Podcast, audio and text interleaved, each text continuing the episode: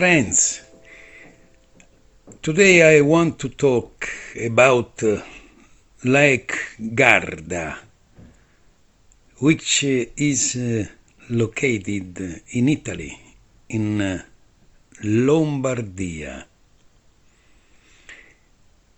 This lake has been told by great poets and uh, literature, Catullus, Kafka, Thomas Mann, D'Annunzio. Cari amici, come dicevo ai miei amici irlandesi, ma anche tedeschi, perché oggi parleremo di Goethe anche. E mm, oggi parliamo del lago di Garda e soprattutto della letteratura che riguarda il lago di Garda, raccontata dai grandi, la grande letteratura del lago di Garda. Pensate, Catullo, Goethe, Kafka, Thomas Mann, D'Annunzio e via di seguito.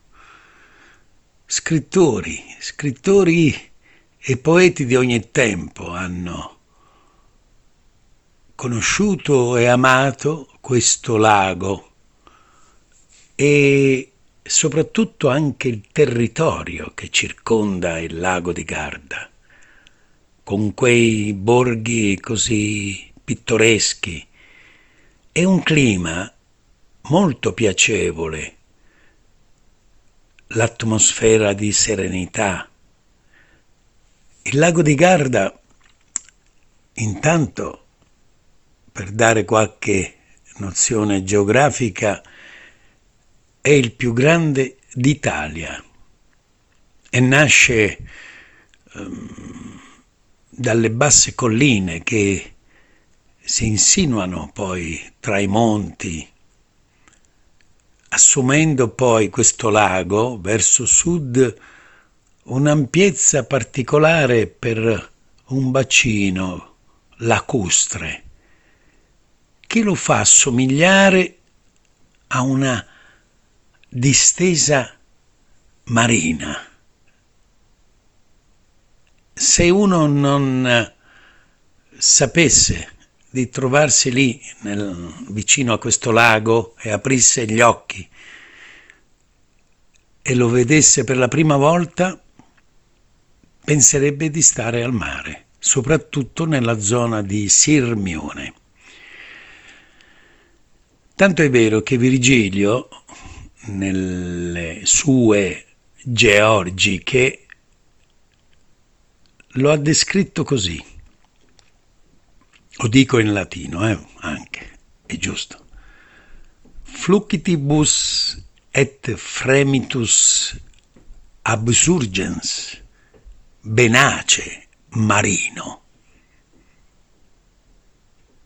Tu, benaco, che ti gonfi con flutti e impeto di mare. Lo circondano diversi paesi ed è meta per tutto l'anno dei turisti italiani, stranieri, attirati dal clima mite e dalla bellezza soprattutto di questo paesaggio. Pensate che sino all'Ottocento d.C. il lago di Garda era conosciuto appunto col nome di Benacus, dall'antichissima città omonima che sorgeva in questo territorio, distrutta poi in seguito da un terremoto. Anche Goethe non mancò. Eh di andare sul lago di Garda nel suo Grand Tour, quello che lui ha scritto, Grand Tour. il viaggio compiuto nell'Italia a cavallo tra 700 e l'800. E fu lui che rimase così incantato nel suo diario di viaggio da scrivere cose straordinarie.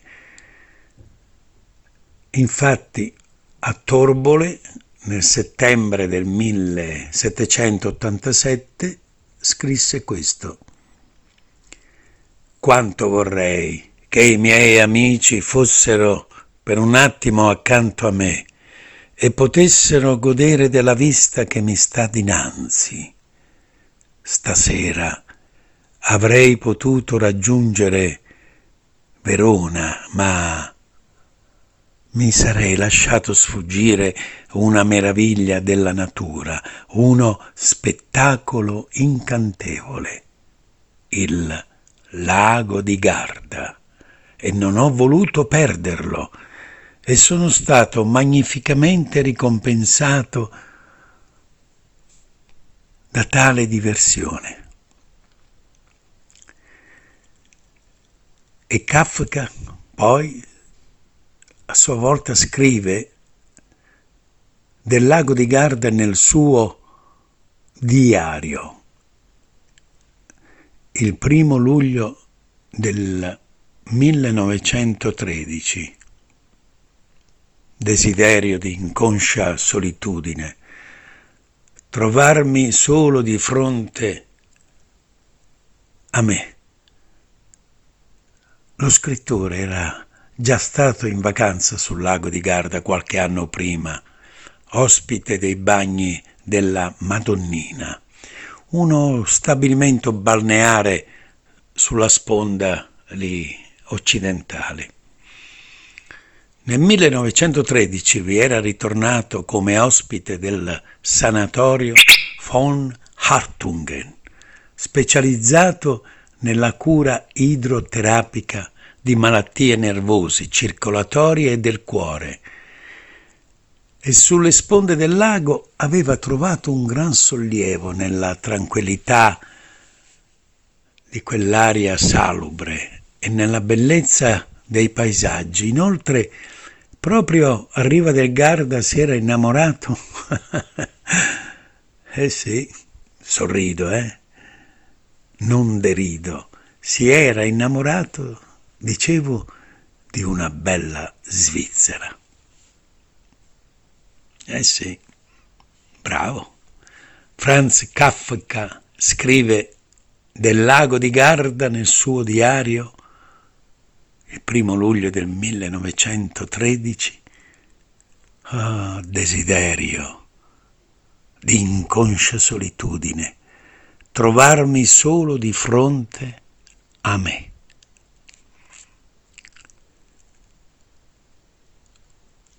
Ma lo scrittore era già stato in vacanza, in realtà sul lago di Garda qualche anno prima, nel 1909.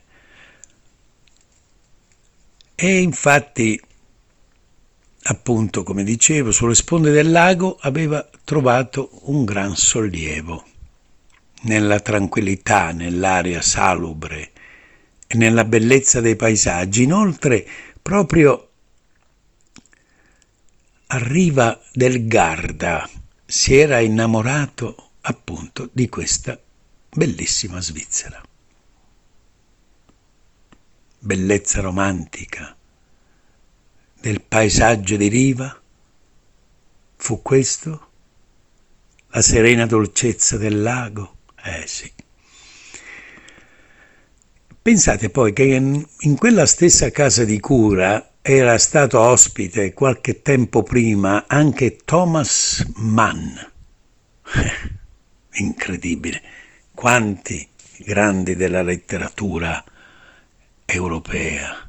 Accanto alla dimensione arcadica, verso la fine del secolo scorso il lago acquista, diceva dunque, un altro significato, legato poi a un clima così particolare e una geografia dei luoghi straordinaria.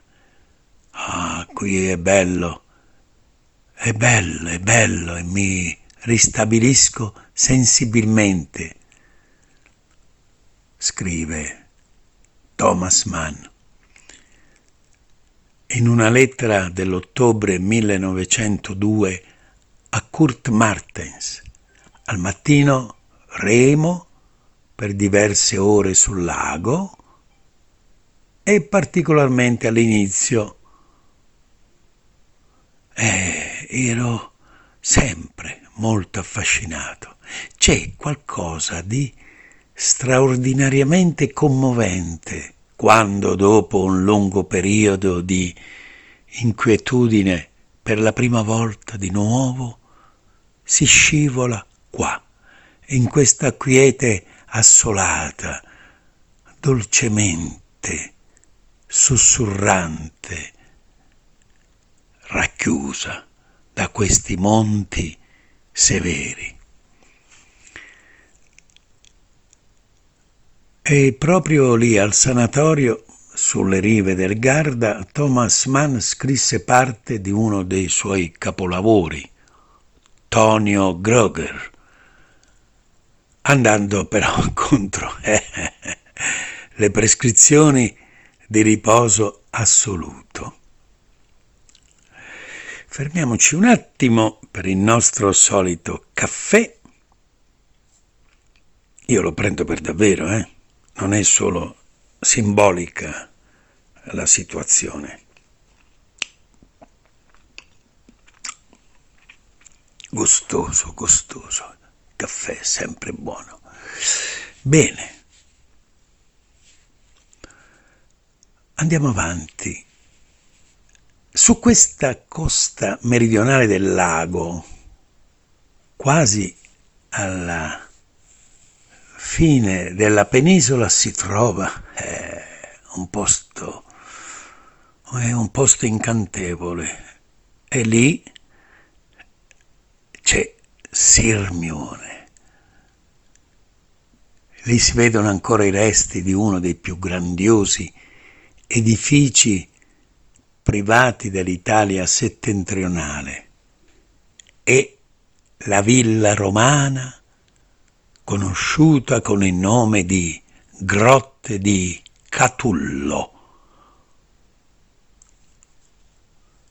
usato per indicare strutture crollate, ricoperte di vegetazione, nelle quali si entrava come in cavità naturali. La tradizione risalente al XV-XVI secolo ha identificato questo complesso con la villa di famiglia di Catullo. È certo che il poeta avesse a Sirmione una residenza, mm, anche se a volte non si è proprio sicuri che fosse proprio questa. Comunque, per terminare, la descrizione di questo meraviglioso lago piena di turisti, di giovani straordinari, ma tranquilla allo stesso tempo.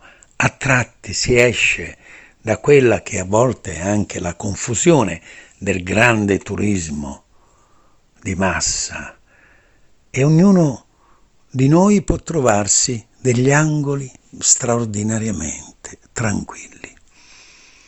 È in questa tranquillità che io voglio leggervi questa poesia di Catullo dedicata a Sirmione.